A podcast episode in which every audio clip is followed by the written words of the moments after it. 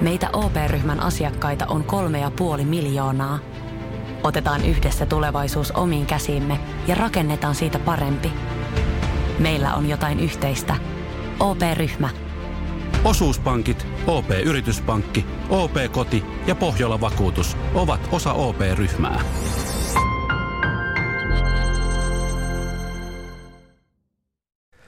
Armon vuonna 2021 ilmestyi Peter Jacksonin ohjaama dokumenttisarja The Beatles Get Back, jonka syntytarina on lähes yhtä uskomaton kuin itse tämä teos.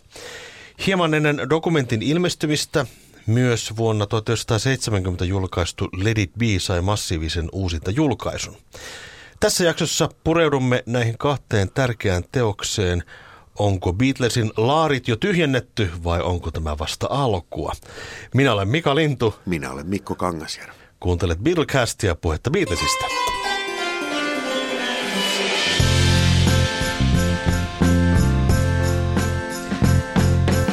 No niin, Peter Jacksonin kauan odotettu dokumenttisarja tuli nähtyä tässä ja palataan siihen kohta, mutta otetaan ensiksi alkuun vähän sitä, että mistä tämä oikeastaan lähti liikkeelle. Tuossa Let It Be-jaksossahan me kerrottiin tämän itse ö, osittain tästä dokumentin teosta, mutta myöskin sitten tästä levystä, ja siinä käytiin näitä pääosia. Mutta tuota, tämä Let It Be-elokuvahan tuli elokuvateatteriin 20. toukokuuta 1970. Michael Lindsay Hogg oli siis ohjaaja, ja silloin kun se ilmestyi, niin ensi illassa Beatlesin poikia ei näkynytkään. Mistä moinen johtuu? Olikohan siinä kohtaa sitten tiet aika lailla jo kulkivat eri, eri sfääreissä kavereilla, että ei varmaan kiinnostanut kauheasti tulla paikalle. Mm. Lindsay Hockhan teki tästä elokuvasta ensimmäisen version vuoden 1969 puolella ja Beatlesit näkivät sen, mutta he eivät pitäneet siitä parituntisesta versiosta ja san, sanovat sitten ohjaajalle, että leikkaa tästä uusi versio. Ö, ihan tarkkaa tietoa siitä ei ole, että mistä asioista he eivät erityisesti pitäneet, mutta mä vähän luulen, että siinä ehkä se pituus saattoi olla semmoinen asia, että haluttiin, että sitä vähän tiivistetään. Sehän oli sitten lopullinen muotohan oli semmoinen puolitoista tuntinen. Joo. Tämä mikä ilmestyi elokuviinkaan. No tota, tähän sai ristiriitaisen vastaanoton jo silloin osittain siitä, että Beatles oli just se hajonnut ja se haluttiin nähdä vähän semmoisena niin kuin ero-elokuvana tai yhtyön loppumiselokuvana. Minkälainen mielikuva sulle tästä? Onko edes nähnyt tätä leffaa? Mä oon nähnyt Let It Be-elokuvan joskus tota, ö, en ihan sillä ehkä keskittyneesti alusta loppuun, mutta yhdellä kaverilla se oli VHS-nauhalla ja joskus jonain iltana, en, en ollut silloin ihan selvinpäin, mutta tota, hän, hän halusi näyttää mulle sen elokuvan ja kyllä mä muistan sen, että sitä katsottiin ja tota, ää, kyllähän se vähän sellainen niin kuin, ää, kun siitä on nyt tämä 50 vuotta höpötetty siitä koko tästä ajanjaksosta, että kuinka synkkeä se oli ja riitaisaa ja muuta, niin se kyllä mulle siitä alkuperäisestä Let It elokuvasta ehkä jäi vähän sen oloinen tunnelma mieleen. Että ehkä sillä leikkauksellakin saatiin aikaiseksi sitten Joo. Sitä, sitä tunnelmaa. Arvas mitä, mä tota löysin netin syövereistä Lelit Bean ja katoin sen tässä ennen, Oho. kuin mä sitten katoin tämän Disney-sarjan. Ja tota, mä oon kuule sun kanssa vähän eri mieltä. No sitten voi olla, että mun muistini vaan pelaa niin kuin Mutta mä, mä, mä, ke- joo, joo. Tota, mä kerron tota perustelut siihen. Itse asiassa tässä elokuvassa niin – oli käytännössä näitä ihan samoja jamitteluja ja samoja kohtauksia, mitä tässä Peter Jacksoninkin leffassa. Ja tässä elokuvassa oli vain kaksi kohtausta, jota voidaan tulkita niin kuin negatiiviseksi. Eka oli se kuuluisa I play whatever you want me to play. Yeah. Ja toinen oli sitten, jossa niin kuin John ja Paul niin kuin keskustelee keskenään, tai siis lähinnä John kuuntelee silmät selällään ja, ja Paul marisee Georgeista. Mm. Eli se oli kaksi hyvin lyhyttä kohtausta, jotka oli tavallaan NS-negatiivisia. Muuten se oli ihan sitä iloista javittelua. Niin. Mutta mikä sitä elokuvasta teki niin, kuin niin synkän, niin se maineen oli nimenomaan se, että se ilmestyi yhteen hajoamisen jälkeen ja osittain johtui siitä, että tota, tämä elokuva ei vaan näyttänyt hyvältä. Eli tota, sehän alun perin kuvattiin siis 16 milliselle televisiokameralle mm. ja sitten sitä päätettiin tehdä niin kuin tämmöinen elokuvatäytteen versio, niin siitä tuli hirveän rakeinen sitä Joo. kuvasta. Ja myöskin se värimäärittely oli niin kuin tosi tumma. Niin. Niin se, se oli vähän niin kuin tylsää Joo. katsottavaa. Ja no, se leikkaus no myös. tämä mulle jäi siitä kanssa mieleen. En osannut sitä nyt heti pukea sanoiksi, mutta joo, mutta siis joku sellainen tunnelma, että se on niin kuin kerta kaikkiaan oli synkän oloinen se. Joo kaikki, mitä siinä tapahtui. Ja kun, siitä on sitten esimerkiksi, mä muistan Philip Normanin Shout-kirjassa, kun puhutaan tästä ajanjaksosta, niin muistetaan aina ma- siinäkin mainita ensimmäisenä se, että kuinka siellä Twickenhamin studiolla oli kylmä ja hmm. kalseeta ja niin kuin jotenkin semmoinen, että siitä tulee heti se kaikki, kaikki niin kuin asiat, mitä siitä on puhuttu tämä 50 vuotta, niin tavallaan boostaa sitä, sitä mm. mielikuvaa ja käsitystä, että kuinka synkkää se oli. Niin.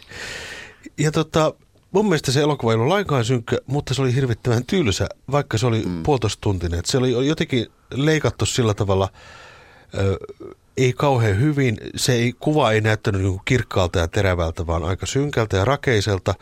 Ja sitten kun se oli tosiaankin siirretty siis 32 milliselle, niin siinähän oli tapahtunut siinä, että se, se lisäsi sitä rakeisuutta. Ja tota, sitten toinen juttu, mikä sitä elokuvasta teki tylsää, on se, että sinnehän puuttuu niin draaman kaari oikeastaan kokonaan, että ja se jännite. Mm. Ja sen vuoksi ilmeisesti Lindsay Hawk laittoi kaksi semmoista pientä vähän niin kuin negatiivista kohtausta sinne, jotta siihen saisi jotain eloa siihen dokkariin, mutta epäonnistumatta. Eli se elokuva on vaan kuolettavan tylsä, että loppuhan se siinä sitten palkitsee, että sehän on tietenkin se kattokonsepti, mikä sitä tekee sitten sen elokuvan parhaimman osuuden. Ja sitten mikä sen elokuvan niin kuin hankalaksi sen katsomisen tekee myöskin se, että siitähän puuttuu kaikki tekstit. Tässä uudessa Peter Jackson dokumentissahan on aina selvitetty, kuka henkilö on kuvassa, mm. mitä hän tekee. Joo. Vähän biiseistä käydetään taustatarinaa ja aina kun soi biisi, niin laitetaan, että mikä biisi soi. Tässä ei ole yhtään mitään. Mm. Niin tässä on niin tosi hämärästi, ketä nämä tyypit tässä Ketä ympärillä siellä pyörii? Niin. Siellä pyörii koko ajan Joo. hirvittävä määrä kaikenlaisia hahmoja. Kyllä, juuri mistä, näin. Ja, mistä ei tavallisella katsojalla, eikä siis tämmöisellä fanillakaan välttämättä niin kuin kaikista ole selkeyttä, että kuka, kuka tämä hahmo mm. nyt, joka tuohon taas Et, pölähti. Joo, ja Jacksonilla se oivallus, että kun se laittaa nimen siihen, niin sitten niin ymmärretään, että okei, tämä on tämä, joka käsittelee näitä nauhoja, tämä on hänen vaimonsa, mm. tämä on hänen tyttärensä, ystävä, niin edespäin, niin edespäin.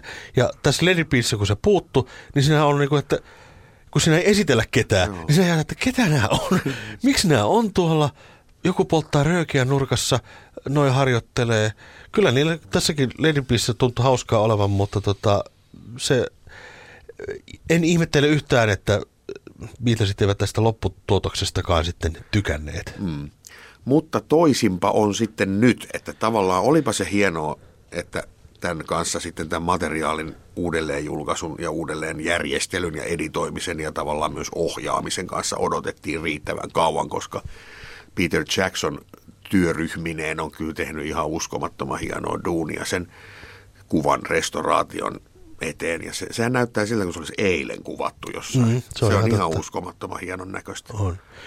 Ja myöskin miksi se on hyvä nyt tällä hetkellä on myöskin osittain sitä, että tekniikka on kehittynyt sen verran paljon, että se on ollut mahdollista tehdä, koska just tämä, just tämä niin se kuvan rakeisuus on saatu niin kuin pois siitä todennäköisesti digitaalisesti niin kuin käsittelemällä. Ja mä tuossa Peter Jacksonin haastattelua, kun näin tämän dokumentin teosta, niin hän sanoi, että tätähän siitä tehtiin yhteensä neljä vuotta.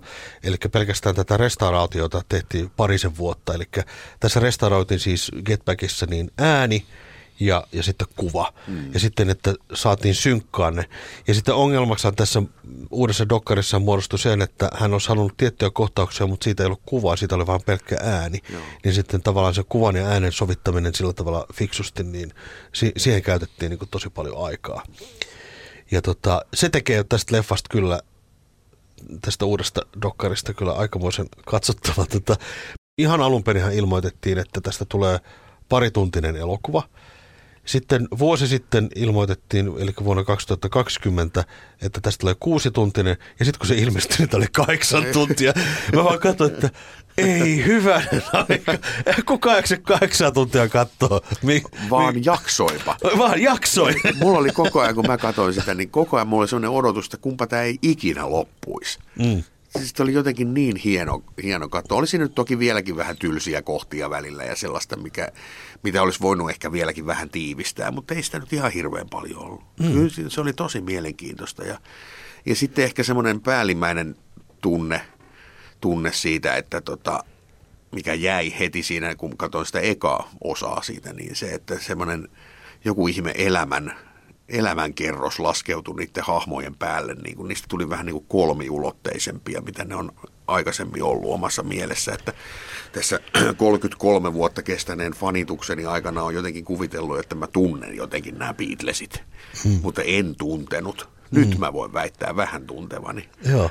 Et tota, se, se, että kun eka kertaa näki niiden, kuinka ne kommunikoi keskenään ja, niin. ja, ja tota, tuommoisessa projektissa, mistä niillä itselläkään oikein ollut hajua, että mitä ne tässä oikeastaan on edes tekemässä. niin se, se on jotenkin tosi, tosi nautinnollista Kyllä, katsottavaa. Joo.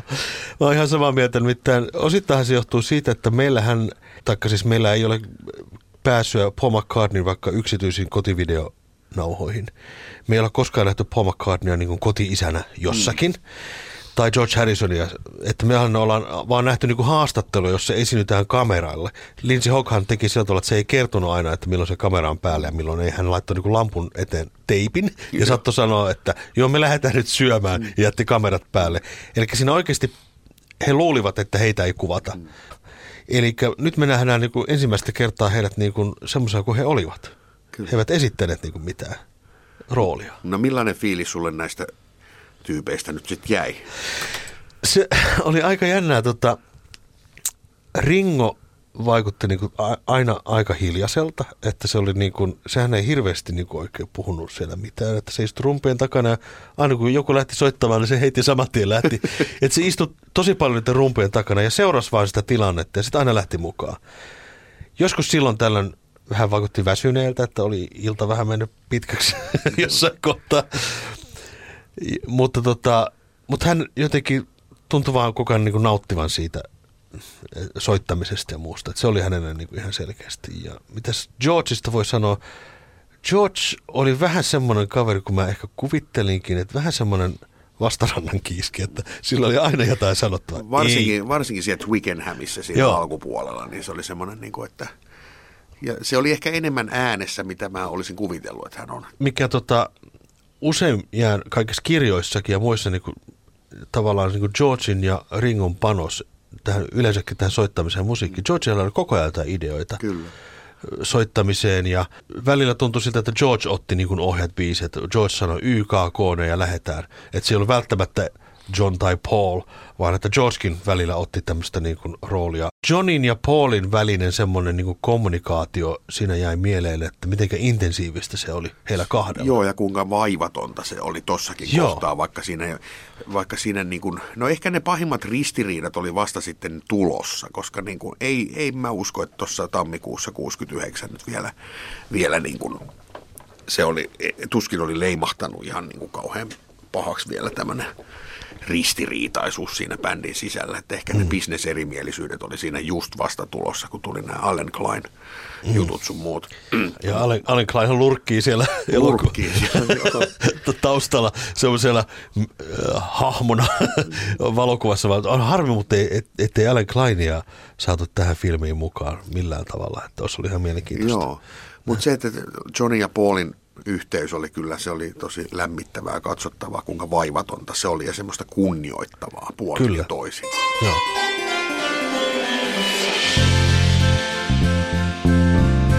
Tosi iso yllätys, kuten tuossa aikaisemminkin vähän puhuttiin, niin tota, että John on jotenkin esitetty ö, tässä vaiheessa semmoisena hahmona, jota ei oikein kiinnostunut mikään, ja hän vaan tuli sinne, kun oli pakko. Ja, mutta hän oli niinku ihan aktiivisena tekemässä oli. musaa.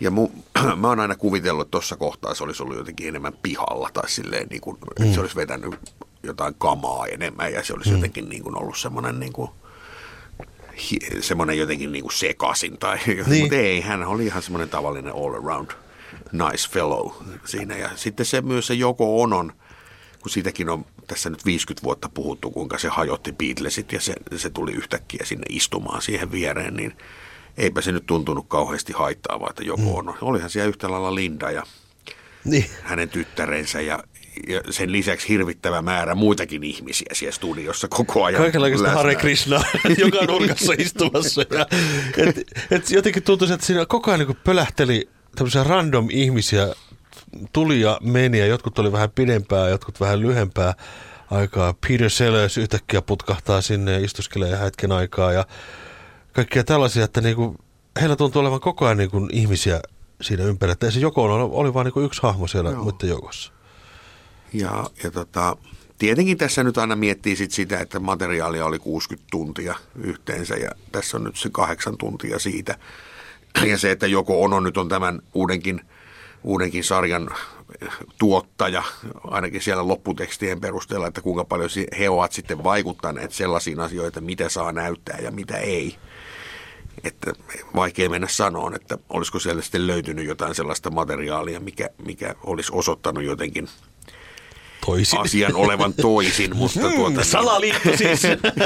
eihän me voida tietää. No ei, mutta ei. tota, toisaalta sitten taas miettii sitä, että nämä tyypit alkaa olla jo sen verran iäkkäitä, että tuskin heitä nyt enää. Ja tämä on sen verran his, niin historiallista materiaalia jo, että musta tuntuu, että ne on yksi osa syy, miksi tämä on nyt tässä niin kuin annettu julki tällä tavalla, niin on se, että nyt on aika avata arkistot ja niin kuin antaa ihmisten nähdä periaatteessa kaikki, että mitä sitä nyt enää salailemaan ainakaan mitään. Mm, totta.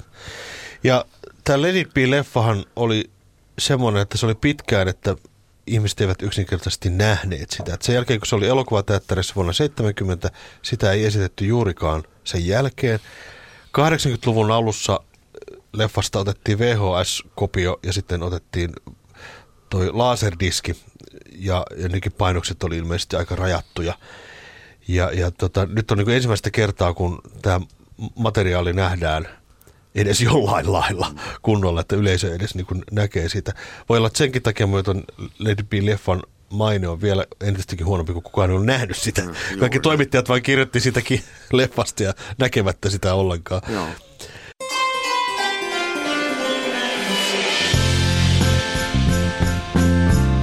Mutta tota, nythän tässä on sitten tämä ar- arkiston avautuminen varmaan osittain voi johtua, voisin veikata myöskin siitä, että koska nämä filmit ja negatiivit on aika vanhoja, että nyt alkaa olla niin viime, viimeisiä aikoja niin pelastaa niitä, koska eihän ne ikuisesti säily nämä, nämä tota, materiaalitkaan. Että tota, varmaan tämmöinen 50 vuotta alkaa olla siinä jo aika, aika maksimi, että mm.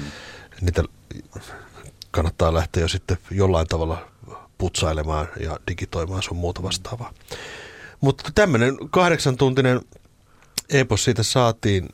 Minkälainen mielikuva sulle sitten päällimmäisenä tästä bändistä tuli tämän perusteella, kun katsoit? Miten sillä dynamiikka toimi? Se oli bändi sanan varsinaisessa merkityksessä, eli niin kuin kollektiivi erilaisia persoonia, jotka toimii suht hienosti yhteen. Mm. Tietenkin niin kuin henkilökohtaiset elämät aina vaikuttaa siihen kollektiivin toimivuuteen, koska ihmisten elämät muuttuu ja kemiat muuttuu sitten aina vähän sen mukaan. Ja niin kuin tässä nyt huomattiin, että tuossa kohtaa Beatlesit olivat ikään kuin kasvamassa aikuisiksi, että siellä oli niitä tulevia vaimoja siinä pyöri ja Paul McCartneyn elämäkin tämän jälkeen muuttui aika lailla. Perusti perheen ja, ja niin edelleen, niin tota, sitten jossain kohtaa ne bändit hajoaa. Mm. Ja kyllähän, tässä, kyllähän he puhuivat tässä, niin kuin, se on tässä dokkarissa niin kuin ihan, ihan niin kuin aistittavissa se, kun ne puhuu siitä, että, että tehdään tämmöinen viimeinen. Mm. Ne pari kertaa mainitsi, että tämä on niin kuin viimeinen tämmöinen elokuva, mitä he tekee. Että jonkunlainen semmoinen tietoisuus siitä oli tuossakin kohtaa olemassa, että ei tämä nyt kauaa enää tässä ehkä ole. Mm, hyvin, hyvin mahdollista. Joo, kyllä, se oli ihan totta. Nähän puhuisin, että divorce-sana tuli siellä Joo. esille. Että, että minähän sanoin viime palaverissa, että pitäisikö ottaa avioero, ja sitten John sanoi, että who gets the kids? E- että semmoistakin oli tosiaankin aistittavissa, ja ei sitä ainakaan tässä niin kuin näitä asioita mitenkään peitelty siinä elokuvassa, että tota, sillä oli aika hienosti, että myöskin nämä tämmöiset ristiriidat ja se, että Georgein lähtöä tässä Let It Be-elokuvassa ei noterattu millään lailla. Mutta tässähän tämä tulee hyvin pitkäksi ja aiheuttaa tavallaan myöskin tämän ristiriidan sitten tässä osien yksi ja kaksi tuota, välissä jää semmoinen hieno, hieno tota cliffhangeri. The Joo. meeting didn't go well. Meeting didn't go well. Niin. Joo. Mutta siis jotain yllätyksiä tässä kuitenkin sitten tuli muitakin. Ja mä oon pitänyt Lennoni aina semmoisena niin kuin, tai siitä on jotenkin semmoinen yleinen mielikuvakin, että se oli jonkunlainen profeetta itsekin ja sellainen niin kuin älykkö ja kaikkea. Mutta sitten tässä tuli ehkä vähän esille se, että kuinka hän lumoutui aina jostain uusista ihmisistä. Niin kuin, hmm. Että se oli lumoutunut jostain Magic Alexista, kun se rakenteli kaikkia niin kuin ihmevempaimia ja ja tässähän nä- näytetään selkeästi, kuinka hän oli lumoutunut Allen Kleinista. Joo. Hän puhuu siitä, että spectacular guy, että, että kuinka se näkee kaiken, kaiken ja osaa hoitaa kaikki asiat ja tuntee meidät jo ennen kuin se olisi tavannut meitä. Niin kuin sillä lailla, se puhuu siitä niin kuin sillä lailla ihan niin kuin semmoisena jumalana. Mm.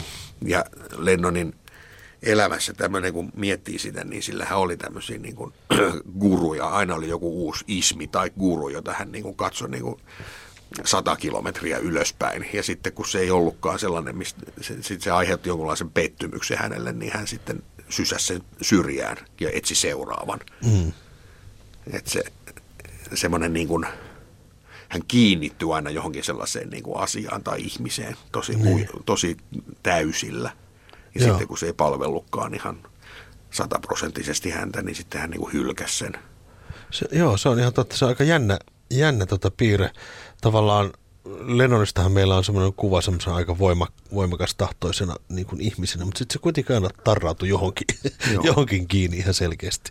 Joko on oikein hän sitten tarrautui sille ja eikä mm. päästänyt pois ja, ja niin edespäin. Että, tota, se oli mielenkiintoista. Ja sitten, mutta mut sekin, että siitä monta kertaa on puhuttu, miten hauska niin kuin John oli Joo. ihmisenä. Niin tässä se tuli ilmi sillä, että kun se on niin koko ajan hirveän hauska. Se Niin. tulee koko ajan jotakin läppiä, vitsejä, vääntää sanoja. Se sanailu, siis sillä tavalla, että miten se vääntelee ja kääntelee niitä sanoja.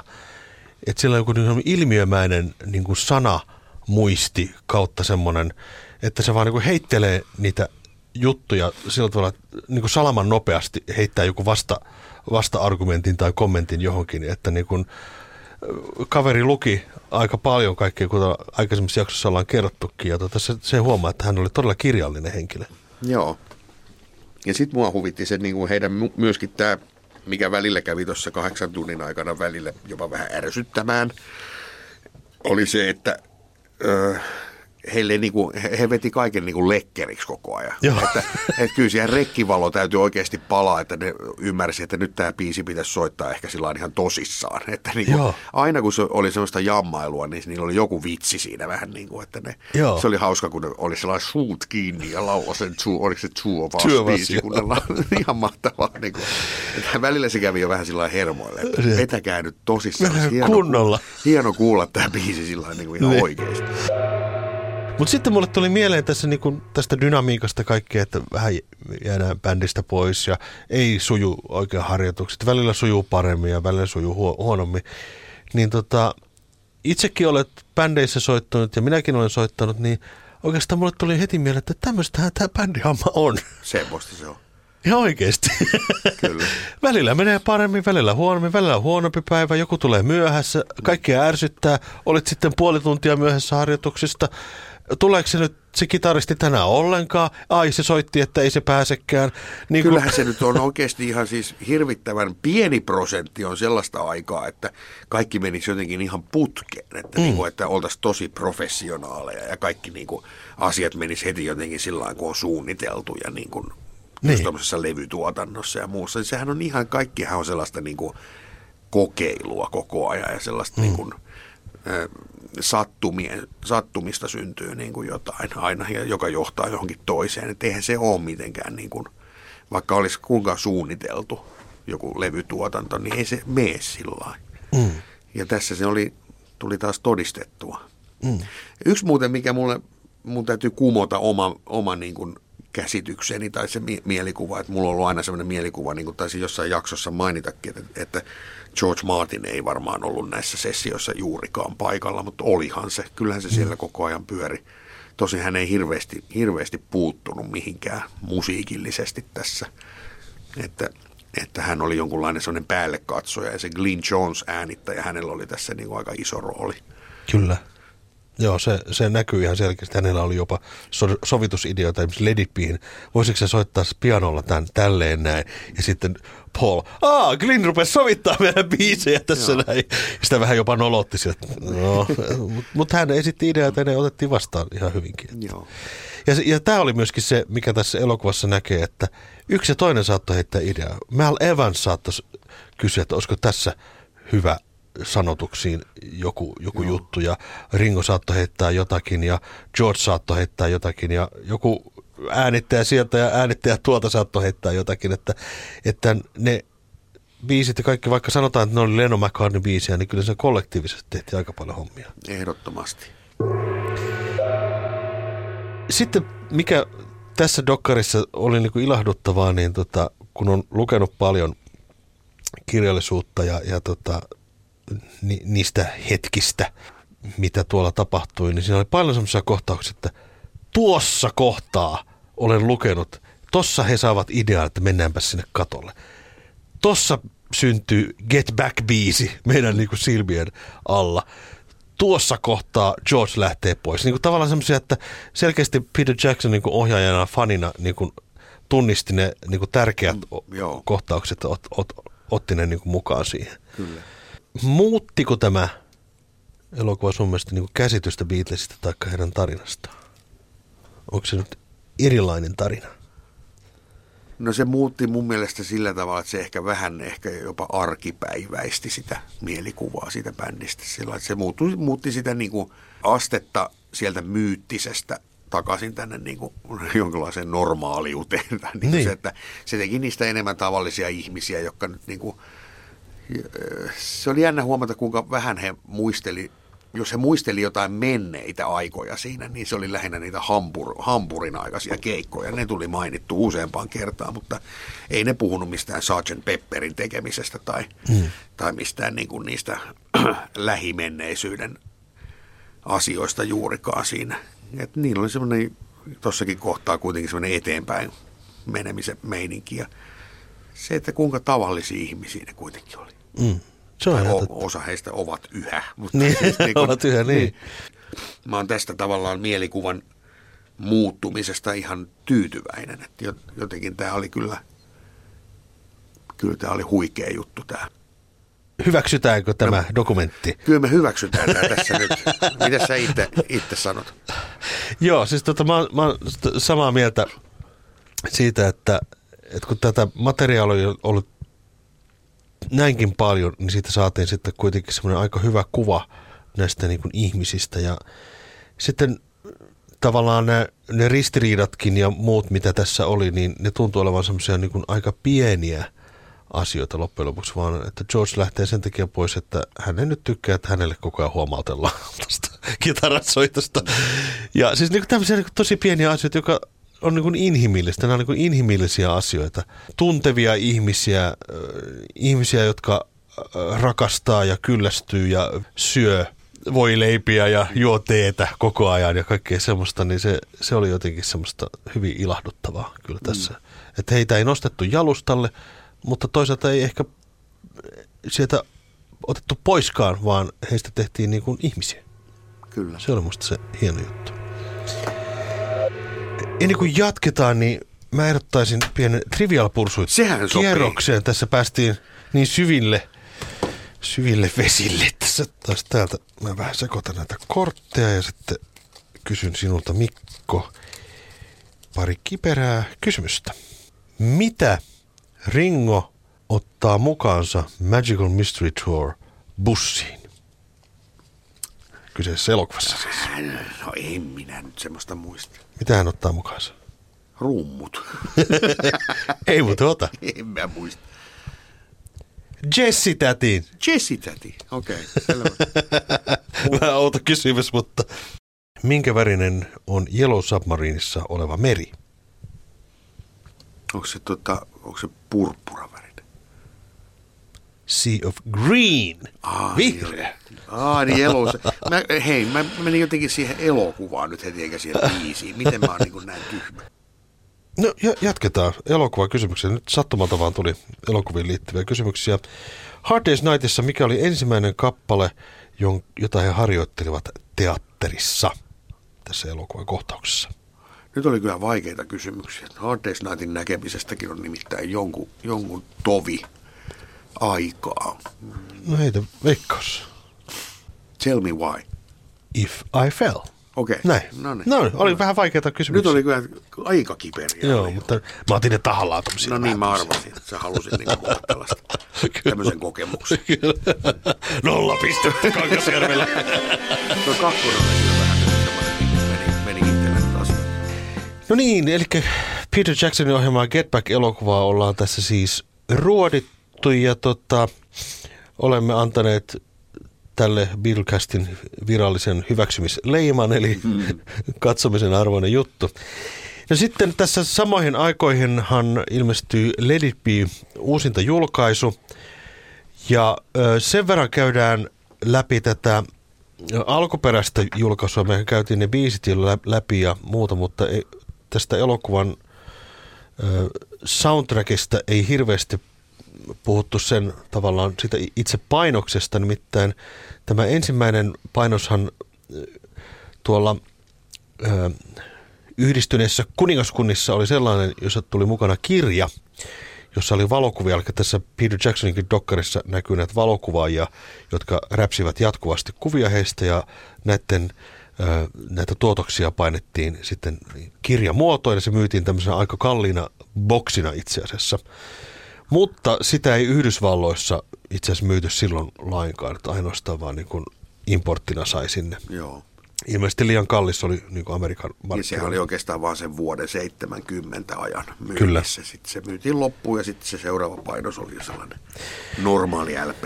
No sinullahan on varmasti tämmöinen Mulla ei ole sitä boksia. Ai, sulla ei ole boksia? Mulla on se kirja kyllä. Okay, joo. Kirjan mä oon joskus ostanut jostain, mutta sekin on semmoinen, että ne sivut meinaa lähteä irti joo. siitä, kun se, se on nidottu sillä vähän surkeasti. Joo, sen, kirja. sen kirjan ja sen koko boksin ongelma alun perin oli se, että se, siinä säästettiin vähän kustannuksia ja, ja kaikki ne osat oli vähän semmoiset, että ne hajo. Mullakin on se kirja, mä löysin sen tori.fistä parilla kympillä ja se on niin todella hauras, että Joo. ne kaikki sivut lähestulkoon irtoaa sieltä. Että se on ihan tyyppivika, niin kuten autoissa sanotaan, että tyyppivika, niin sen Eli tämmöisiä niin hyväkuntoisia Let It Be alkuperäisboksia, niin niitä ei juurikaan ole, koska ne, niitä, kun ne vaan yksinkertaisesti hajoaa, niin niitä vaan ei ole. Eli ne on kaikki lähestulkoon rikki. Kun me tässä Let It Be-jaksossa puhuttiin tästä levystä, niin mä silloin sanoin, että en tiedä miksi Across the Universe – on otettu tälle levylle, koska se on vähän niin kuin eri kuulosta materiaalia kuin tämä muu. Mutta itse asiassa mä tajusin sen vasta sen jälkeen, kun mä näin tämän Let It Be-elokuvan, että sehän esiintyy siinä elokuvassa. Mm. Ja sen vuoksi Across the Universe esiintyy myöskin tällä Let It Be-levyllä ja otettiin sille mukaan. Kuten myös sitten jälkeenpäin tehty I Me Mine tuossa 70 alkuvuodesta tehty versio, koska se esiintyy elokuvassa. Se palveli siis sitä elokuvaa, eli me monesti kun ajatellaan, että Let It Be oli The beatles yhtyeen viimeinen levy, mutta sehän oli itse asiassa soundtrack sille elokuvalle. Mm. Ei niinkään sitä ajateltu semmoisena niin kuin ikään kuin studiolevynä, vaan se palveli sitä elokuvaa enemmän. Kun sä ajattelee näin päin, niin sitten ymmärtää ehkä Kyllä. ne speakit ja pienet ratkaisut siellä, mitä, mitä sitten sillä levyllä oli. Mutta nyt tämä uusi boksi ilmestyy siis vuonna 2021, eli nyt tämä päivämäärä, kun me tätä tehdään on 11. joulukuuta, niin tässä ilmestyy tämä hieno boksi. Mitäs Mikko voisit sanoa tästä uudelleen miksauksesta? Aloitetaan siitä, että miltä se sun korviin kuulostaa. Charles Martin on tehnyt tämän miksauksen. No kyllä mä. Ja Sam Okel, täytyy aina Sam mainita, Okel, kyllä.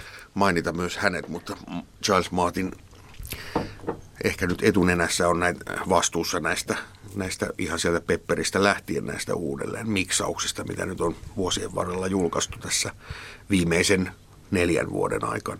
Kyllähän mä tykkään, on se nyt aika hienon kuulosta, kyllä se ihan sitä ensimmäisistä, ensimmäisistä basarin iskuista, kun Two of Us lähtee, niin sen kuulee, että nyt on, nyt on hommat kohdillaan niin sanotusti. Mm. Eli kyllä nämä on niin kuin upeasti, upeita jälkeen taas kerran – mutta se, että ei se niin kuin tämän levyn tavallaan sitä epätasaisuutta. Jos nyt ajatellaan tätä, niin kuin unohdetaan se leffa ja ajatellaan tätä tämmöisenä niin kuin niin kuin Beatles-albumina, niin, niin, niin, ei se nyt sitä epätasaisuutta edelleenkään sitä poista, vaikka mm. se olisi kuinka hienosti miksattu. Että tässä, on niin kuin, tässä on niin hirveän monesta lähteestä näitä biisejä, niin tämä on epätasainen to the end. Eli mm.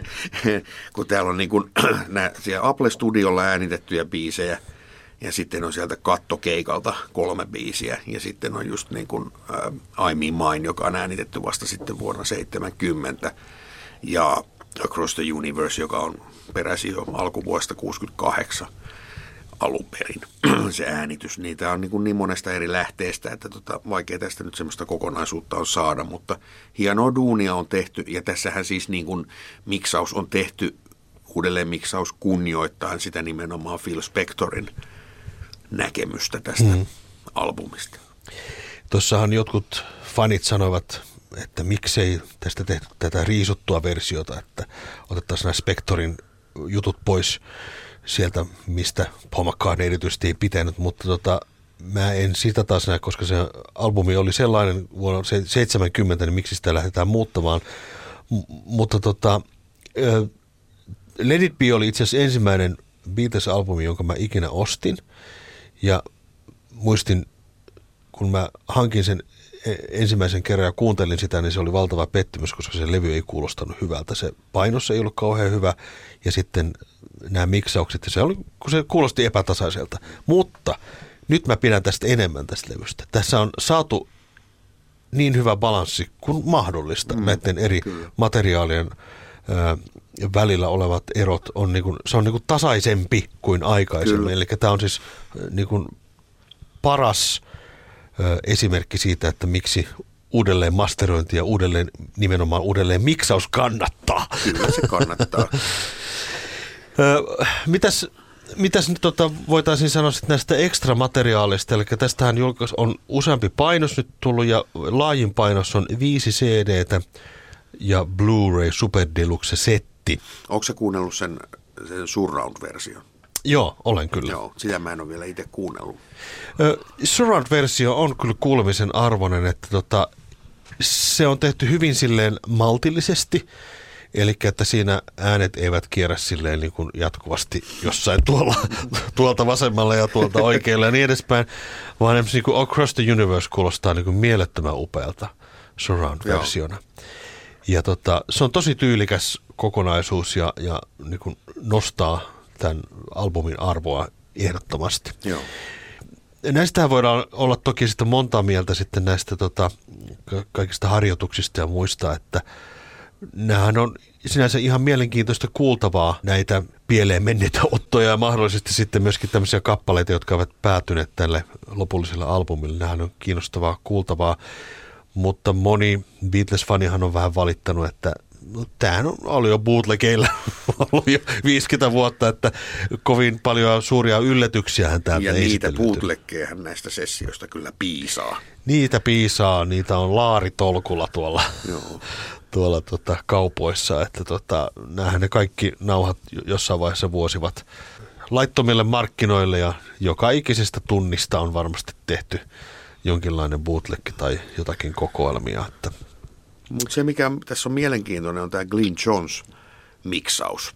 Eli Glyn Jones teki kaksikin erilaista miksausta. Sitten heti kun nämä äänitykset oli silloin tammikuun lopussa paketoitu, niin sitten Beatlesit antoi Glyn Jonesille, joka tämän materiaalin äänittikin, niin tehtäväksi, että kasaan näistä nyt jonkunlainen levy. Mm. Eikös hän tehnyt sen ensimmäisen version jo siinä heti helmikuussa? Teki joo. Ja, ja tota, mikä tässä boksissa on, niin taas sitten myöhempi versio.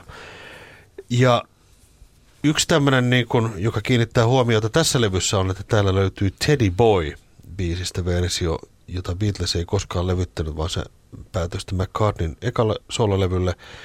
Ja sitten tuosta Digitistä on vähän eri, vähän pidempi versio. Sitten on tuo Medley. Medley on semmoinen, joka poikkeaa sitten tästä lopullisesta Phil Spector-versiosta.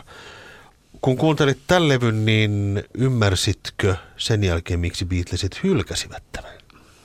No se single, mikä julkaistiin sitten Get Back ja Don't Let Me Down, niin sehän on tavallaan niin kuin ainoa, mitä on niin kuin jäljellä tästä periaatteessa, tästä niin kuin tai mi, mitä alun perin julkaistiin niin kuin tästä materiaalista, niin sehän on tavallaan se, ennen mitä Spektorin käsittelyä ja muuta, niin, niin tavallaan se, mä en tiedä minkä takia mä en ole koskaan erityisesti pitänyt siitä soundista, mikä siinä, siinä singlessä on. Ne biisit sinänsä on ihan hyviä rockibiisejä, mutta siinä on jotain sellaista niin kuin liikaa pyöreyttä tai sellaista, niin kuin, miksi mä oon innostunut koskaan. Siitä mun mielestä Beatles kuulostaa vähän niin kuin semmoiselta, mikä olisi oikea adjektiivi siihen.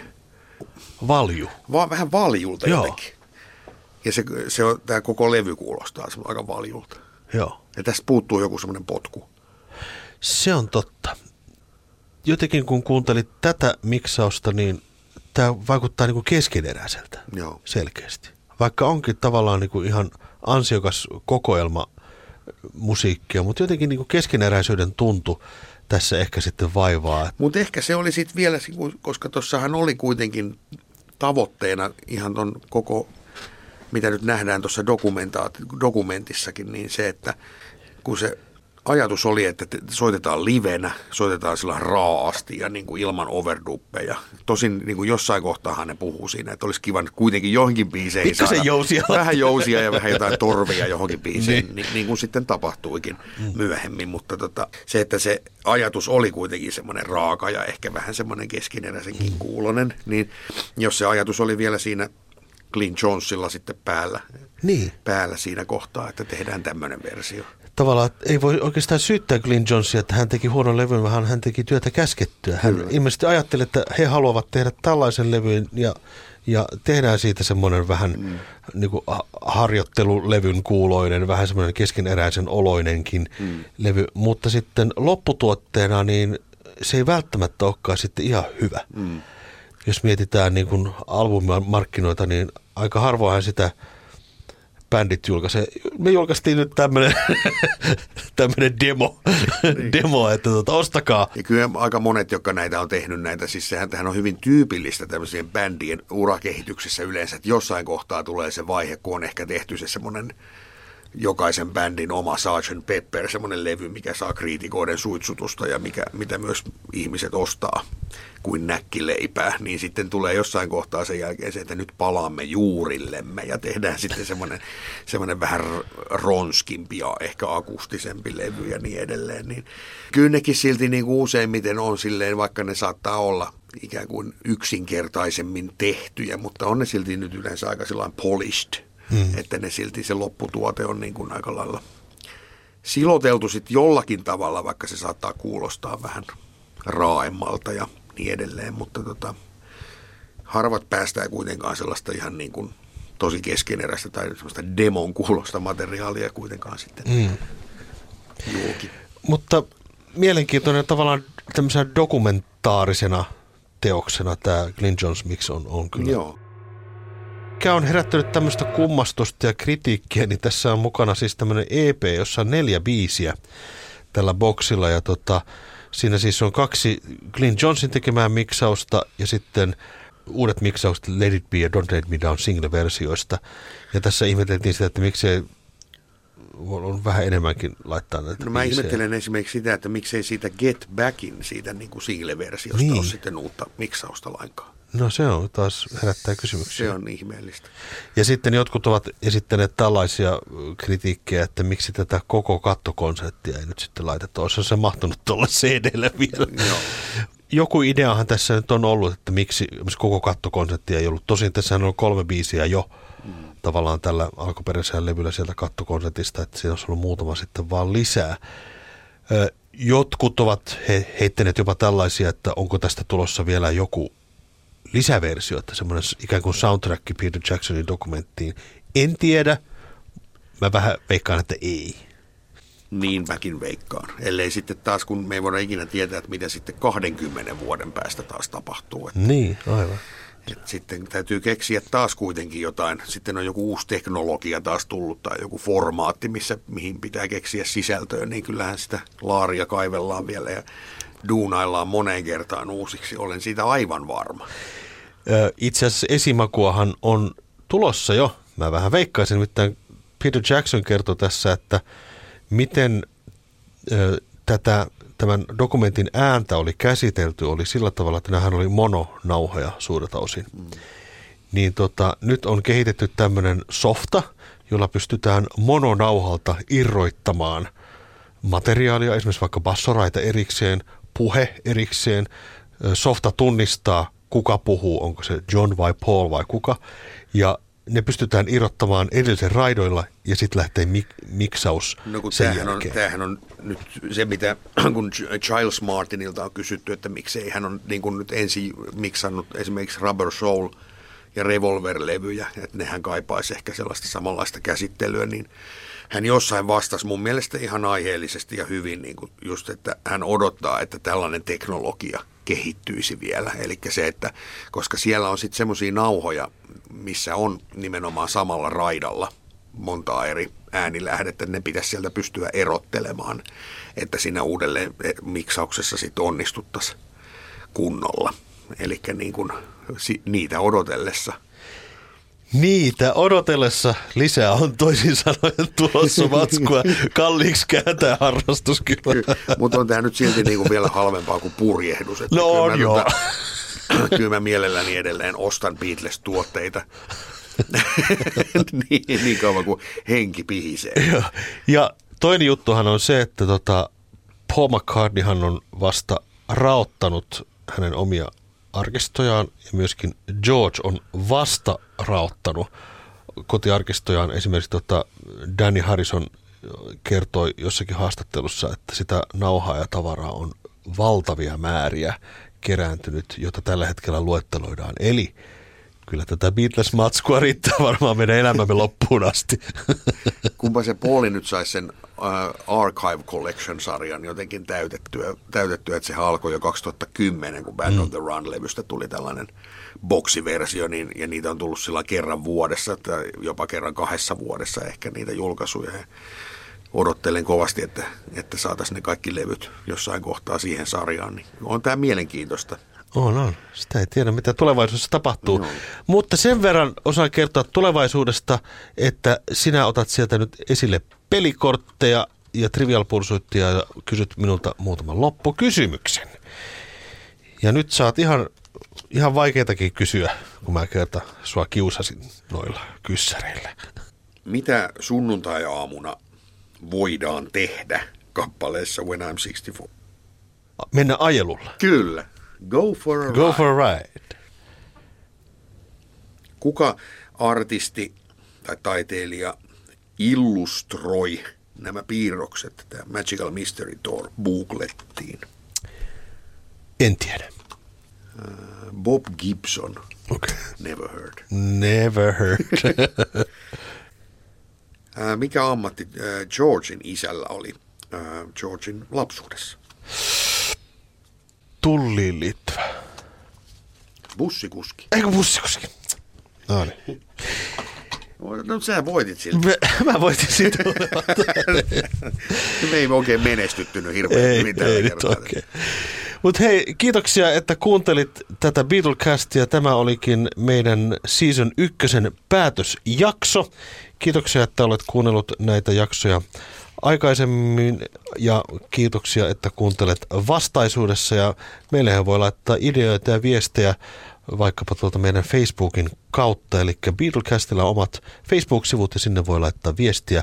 Olisiko tulevaisuudessa mahdollisesti kiva käsitellä jotakin tiettyä aihetta tietystä Joo, näkökulmasta? ideoita olisi mahtavaa saada ja kiitoksia minunkin puolesta ja tässä kohtaa on hyvä toivottaa esimerkiksi hyvää joulua. Hyvää joulua.